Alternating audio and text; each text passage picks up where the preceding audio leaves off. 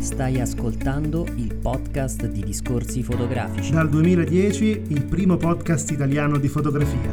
Novità, interviste, recensioni, cultura fotografica. Discorsifotografici.it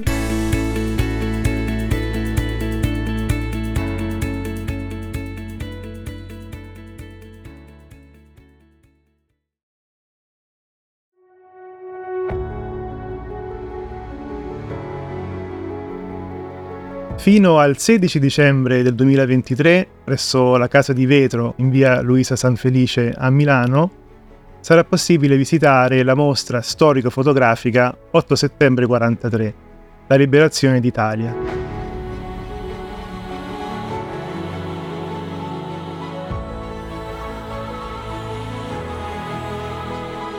A 80 anni esatti di distanza da un evento che ha sconvolto l'intera Italia e l'ha trasformata dalle radici, vogliamo ripercorrere la storia di questo 8 settembre 43, di quello che è successo successivamente, attraverso il curatore della mostra, Alessandro Luigi Perna, che saluto. Buongiorno Alessandro e benvenuto. Buongiorno a te e buongiorno a tutti. Alessandro, noi eh, iniziamo sempre con una domanda di rito. Tu non, non, ti definisci un fotografo, sei un giornalista e un curatore, però noi ti chiediamo comunque come è iniziata e come si è sviluppata la tua personale storia nella fotografia, in questo caso nella curatela e nel giornalismo. Sì, volentieri. Allora, il mio primo rapporto con la fotografia storica risale in realtà quando ero ragazzino mio padre aveva una collezione di mm, volumi fotografici sulla storia della seconda guerra mondiale che risaliva agli anni 70, direi, primi anni 70. All'interno c'erano le immagini più famose della seconda guerra mondiale provenienti da archivi vari e da um, fotografi di Life, di Magnum, eccetera mi innamorai eh, della fotografia in quel momento. Poi per tanti anni in realtà non ho più prestato particolare attenzione alla fotografia e ho approfondito la storia del giornalismo. Poi in realtà ho avuto un, um, un periodo in cui facevo videoproduzioni e il giornalismo e la fotografia mi interessavano relativamente finché alla fine degli anni 90, primi anni 2000 sono ritornato all'amore originario e, mm, e, ho cominciato a fare mostre.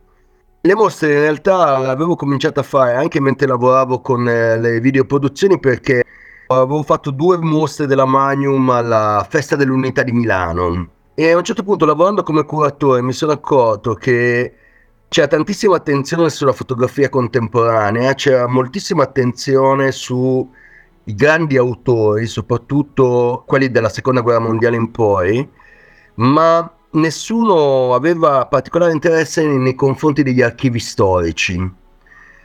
E invece lavorando nella, con istituzioni, con musei, con agenzie, ho scoperto un universo di archivi fotografici meravigliosi che avevano un unico difetto per la critica e per il grande pubblico, che non avevano nomi importanti o nomi diventati famosi. Qual è stato il ruolo degli archivi fotografici nella tua ricerca e come questi si sono evoluti nel tempo? Fino alla seconda guerra mondiale, poi questo varia a seconda dei paesi, ma diciamo che fino a quella, alla seconda guerra mondiale, spesso i giornali avevano l'abitudine di non mettere il nome del fotografo Eppure c'erano immagini magnifiche conservate negli archivi. E quindi mi è venuta la, diciamo, la passione di andare a scoprire questi archivi e di valorizzarli non solo da un punto di vista documentale, ma anche da un punto di vista estetico. È stata dal mio punto di vista una scoperta meravigliosa perché eh, molto spesso la fotografia storica è per certi versi considerata solo da un punto di vista documentaristico e c'è poca attenzione all'estetica nell'ambito della fotografia storica. Tutti quanti siamo cresciuti con delle foto noiosissime che vedevamo solo all'interno dei libri di storia, oppure nelle mostre le foto che venivano messe fuori non, non, avevano spesso qualità estetica, ma avevano solo una funzione di didascalica. E invece eh, all'interno di questi archivi ci sono dei gioielli meravigliosi, proprio dal punto di vista estetico. Anche perché la verità è spesso dimenticata è che i primi fotografi erano dei pittori ed erano dei ritrattisti e la fotografia nasce all'inizio dal punto di vista commerciale in sostituzione del ritratto fatto dal pittore. Il boom della fotografia sono gli studi fotografici dove vai a fotografarti con tua moglie, a fotografare i tuoi figli, oppure l'altro motore economico che è stato da fotografia è stata la fotografia erotica. Quindi la verità è che sin dall'inizio la fotografia nasconde dei capolavori dal punto di vista estetico. Se da un certo punto di vista ho continuato il mio lavoro nella fotografia contemporanea, allo stesso tempo in parallelo ho portato avanti anche tutto questo discorso sugli archivi fotografici arrivando a un certo punto a fare un festival che è durato per tre edizioni che si chiamava Memorandum, festival di fotografia storica di Biella e Torino nel 2009 e poi da partire dal 2011 ho ideato questo progetto che si chiama History and Photography.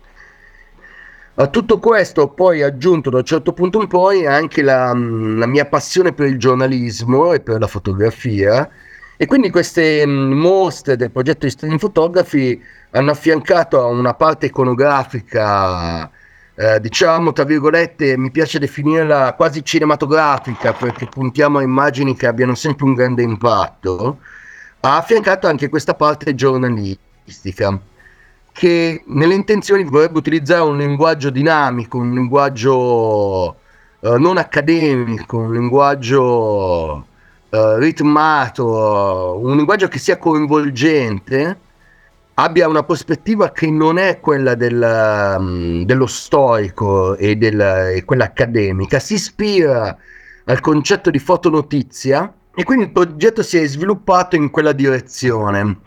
Eh, fino ad arrivare a oggi con eh, Zoom Archives, eh, questa nuova rivista digitale nata a settembre, mm, grazie alla Rodolfo Namias editore, ci siamo inventati questa rivista che ha come obiettivo di andare a um, valorizzare collezioni o filoni della fotografia storica um, che non necessariamente sono legati a processi storici. Per darti un'idea, nei, nei vari percorsi ho trovato uh, una collezione eh, meravigliosa di, di diapositive su vetro dipinte a mano che arriva dai primi del Novecento, che non racconta di qualcosa di specifico che ho comunque inserito nel progetto History and Photography, ma che non è qualcosa di canonico per History and Photography, ma che su una rivista come Zoom Archives può trovare piena espressione.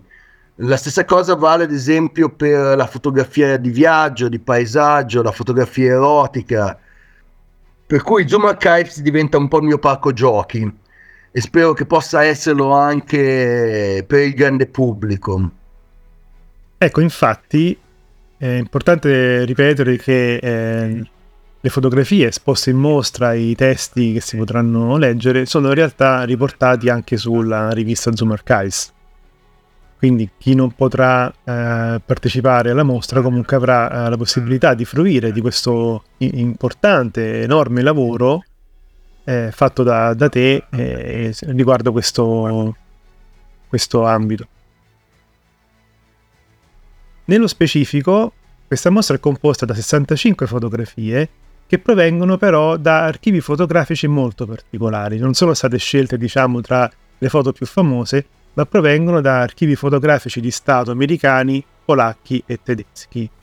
Ecco Alessandro, ci vuoi raccontare un po' appunto come ha origine questa scelta di utilizzare specifici archivi per raccontare diciamo, la storia sia da una parte che dall'altra, come ci dirai, e eh, come hai composto poi tutto il filo del racconto per arrivare a raccontare essenzialmente eh, questo episodio che parte dalle coste americane in cui si imbarcano i soldati americani per poter poi sbarcare sulle coste del Nord Africa, dare il via all'operazione Torce E questa mostra e questo lavoro sulla rivista Archives ci accompagna poi passo dopo passo fino alla fine della guerra, alla liberazione e all'inizio di un nuovo mondo.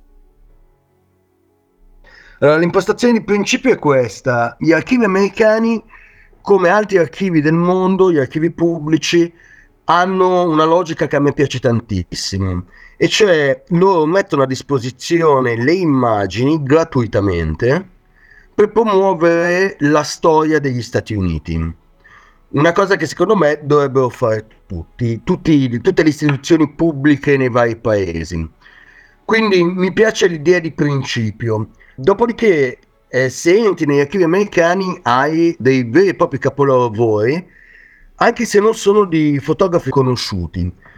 In parte hai anche però capolavori di fotografi molto conosciuti, i quali hanno lavorato per gli archivi americani perché il governo degli Stati Uniti ha sempre prestato una grandissima attenzione al media della fotografia per raccontare il paese e hanno sempre sfruttato questo media per in qualche modo registrare la situazione economica, politica, sociale degli Stati Uniti e riportarla agli organi esecutivi affinché tressero le loro conclusioni per fare un'efficace politica a livello nazionale o locale.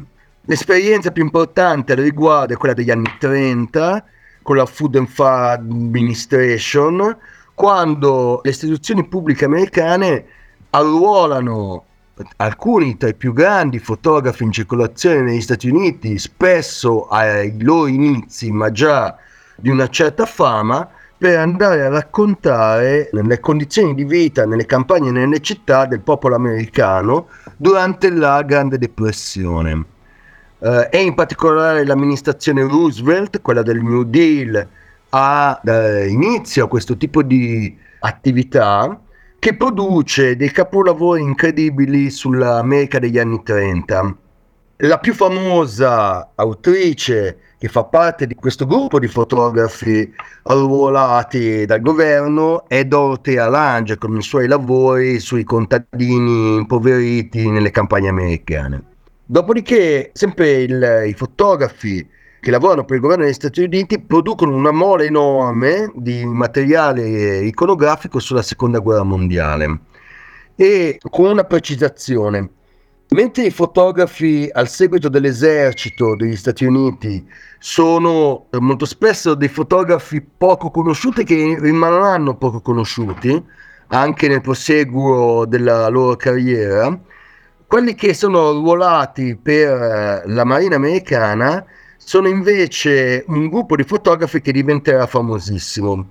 A capitanarli è Edward Steichen, che è poco conosciuto dal grande pubblico e anche dalla critica in Italia, ma negli Stati Uniti ha fatto la storia della fotografia del paese e lui mette insieme un gruppo di fotografi di provenienza diversa, nel senso che provengono dal mondo della non necessariamente del fotoreportage, ma anche del ritratto, della pubblicità, eccetera, i quali hanno come obiettivo quello di fotografare la vita sulle portaerei perché quelle immagini devono essere usate dalla Marina degli Stati Uniti per promuovere la professione di pilota della Marina.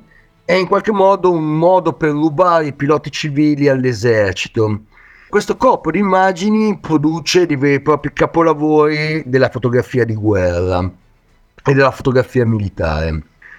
Uh, per cui decido di concentrarmi su questi archivi americani e nello stesso tempo rispondo a un'esigenza del, del progetto History Photography la quale ha una legge, ma adesso lo dico anche un po' per gioco ovviamente, se io trovo una collezione di un archivio molto bella, l'idea è valorizzarla costruire qualcosa attraverso i limiti che ti impone quell'archivio. E quindi decido di valorizzare questo corpo enorme di immagini meravigliose che arrivano dagli archivi americani e mentre faccio questo cerco di costruire una mostra dedicata alla storia della liberazione d'Italia con le immagini degli archivi americani, incappo negli archivi polacchi. E gli archivi polacchi, è evidente dal punto di vista dei nazisti, alcune di queste immagini me le ricordo dal famoso libro di cui ti parlavo all'inizio, che avevo visto quando ero ragazzino, sono proprio quelle immagini lì e decido che devo assolutamente utilizzarle. E poi siccome sono un po' balordo, un po' provocatore, mi piace anche l'idea di vedere il punto di vista del nemico e la sua prospettiva. Purtroppo erano nazisti e lo, lo dichiaro apertamente, sono della sinistra laica, per cui non posso avere grandi rapporti e affinità, ma i loro fotografi erano bravissimi, erano veramente bravissimi. Tra l'altro la fotografia di origine tedesca nazista è fondamentale per vedere sul serio alcuni degli avvenimenti che sono successi per esempio durante la seconda guerra mondiale perché per darti un'idea ho fatto tutto un lavoro sulle persecuzioni degli ebrei eh, all'interno della mostra La guerra totale e vedi delle cose sconvolgenti che in qualche modo inchiodano le loro responsabilità ai nazisti.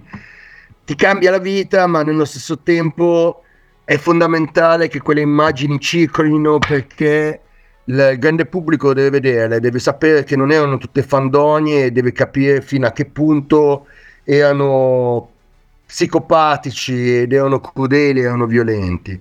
Detto questo, però, vedo questo corpo di immagini degli archivi polacchi e ne scopro la storia interessante. Sono immagini finite negli archivi nazionali perché erano state realizzate all'epoca dell'occupazione nazista, dell'occupazione tedesca della Polonia e tutta l'industria editoriale dipendeva dal Ministero della Propaganda di Hitler e quindi erano i tedeschi a distribuire ai giornali polacchi durante l'occupazione tutti gli elementi anche iconografici. E quindi queste immagini provengono da quel corpo di immagini che erano state prodotte per l'industria polacca. Ci sono tante immagini sull'Italia e sulla guerra in Italia e sul periodo che va del 43-44 e quindi decido di utilizzarle.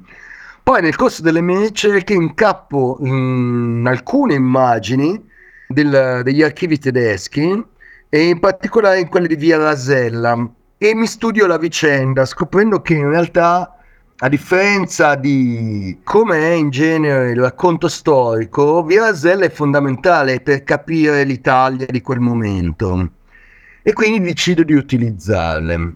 La mia scelta è quella di proporre una prospettiva dal punto di vista iconografico che per necessità mi porta a trascurare altre prospettive di un racconto di fatti storici da qui per esempio nasce il numero limitato di foto di partigiani che utilizzo, anche se quella che utilizzo in particolare è magnifica ed è un gruppo di donne dell'Umbria che stanno facendo una pausa prima di andare in pattuglia con le armi. Però detto questo, per esempio ci sono pochissime foto di partigiani perché negli archivi americani, tedeschi e polacchi non ci sono foto di partigiani. E quando io ho chiesto agli archivi americani di fare ricerca sulle foto dei partigiani, mi hanno mandato un paio di schifezze di foto molto banali e quindi ho detto va bene, quando diventerò ricco passerò un mese negli archivi cartacei a Washington e troverò queste benedette foto di partigiani. Però diciamo che la, la, la prospettiva dal punto di vista iconografico è quella e la scelta è stata determinata da questo mio innamoramento per le immagini che incontravo di volta in volta e quindi per gli archivi relativi che me le proponevano. Alessandro, uh, visto un po' anche i tempi della puntata, io ti faccio due domande in una come ultimo argomento di cui parlare.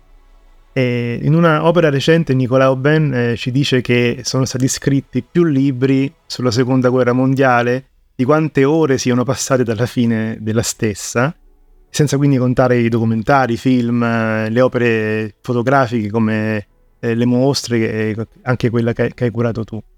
Volevo chiederti, a te sembra di aver raccontato attraverso questo lavoro un qualcosa che finora non era stato mai detto, di aver messo diciamo, la lente su un qualcosa quindi non scontato, di non noto diciamo, ai più e anche come, eh, visto che hai lunga esperienza in questo campo, come è cambiata poi dalla seconda guerra mondiale ad oggi il modo di raccontare la guerra in fotografia? Allora, il racconto della seconda guerra mondiale è qualcosa di complicato, perché in realtà la seconda guerra mondiale non è ancora stata raccontata. Possono aver scritto milioni di libri, ma la seconda guerra mondiale, soprattutto in Italia, non è ancora stata raccontata. Il motivo purtroppo per cui tutto questo avviene è che la prospettiva sulla seconda guerra mondiale è ideologica e non se ne esce da questa cosa. E soprattutto la prospettiva accademica italiana è purtroppo ancora condizionata dalla guerra fredda e dallo scontro ideologico del Novecento. Per cui un racconto vero, realistico, di come è andata la vicenda durante la seconda guerra mondiale non c'è ancora. Ci sono tante voci che non sono riuscite a diventare voce dominante che hanno provato a raccontare al di là dell'ideologia la seconda guerra mondiale.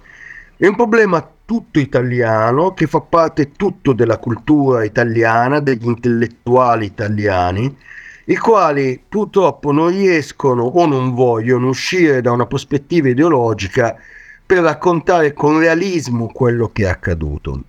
Gli italiani non vogliono, non vogliono riflettere su chi sono loro.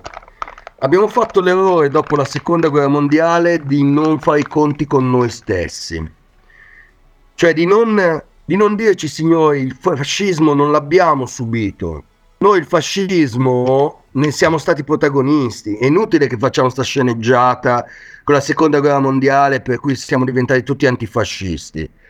La domanda con cui chiudo la rivista Zoom Archives e i testi in mostra dedicati alla, mm, a questa esposizione è ma gli italiani, se fosse andata bene la guerra, sarebbero rimasti con il duce? E io temo che la mia risposta è sì, sarebbero rimasti con il Duce. Dopodiché, fortunatamente, è problema accademico. Però l- l- la questione è che non si riesce a raccontare la seconda guerra mondiale in maniera laica, non si scappa da questo, non se ne esce.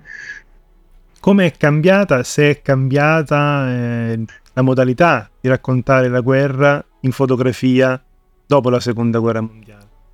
Allora, su questo ti confesso che non è cambiata, ehm, ma in realtà non è cambiata a partire dalla prima guerra mondiale. Il fotoreportaggio di guerra è già completamente maturo nella prima guerra mondiale e da allora non è mai cambiato. Non è veramente mai cambiato. L'unica cosa che cambia, magari ogni tanto, è l'idea che io trovo molto interessante di portare chi combatte in studio e fotografarlo. È quello che per esempio aveva fatto uh, in Cecenia Romano Cagnoni tanti anni fa.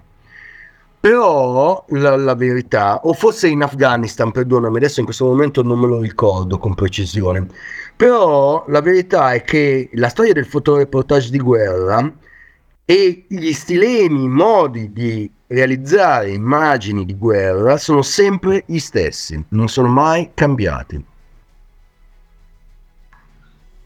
Grazie Alessandro, noi raccomandiamo sia la visita alla mostra che la lettura della rivista Zoom Archives perché questa storia è raccontata attraverso episodi molto famosi ma anche meno famosi ai più, eh, dall'operazione Tritacarne alle quattro giornate di Napoli, è, è veramente un modo di rileggere o leggere, diciamo, ex novo una storia che spiega tante cose di quello che poi è successo, ma anche di quello che, che oggi accade, come ci hai giustamente raccontato e ricordato tu.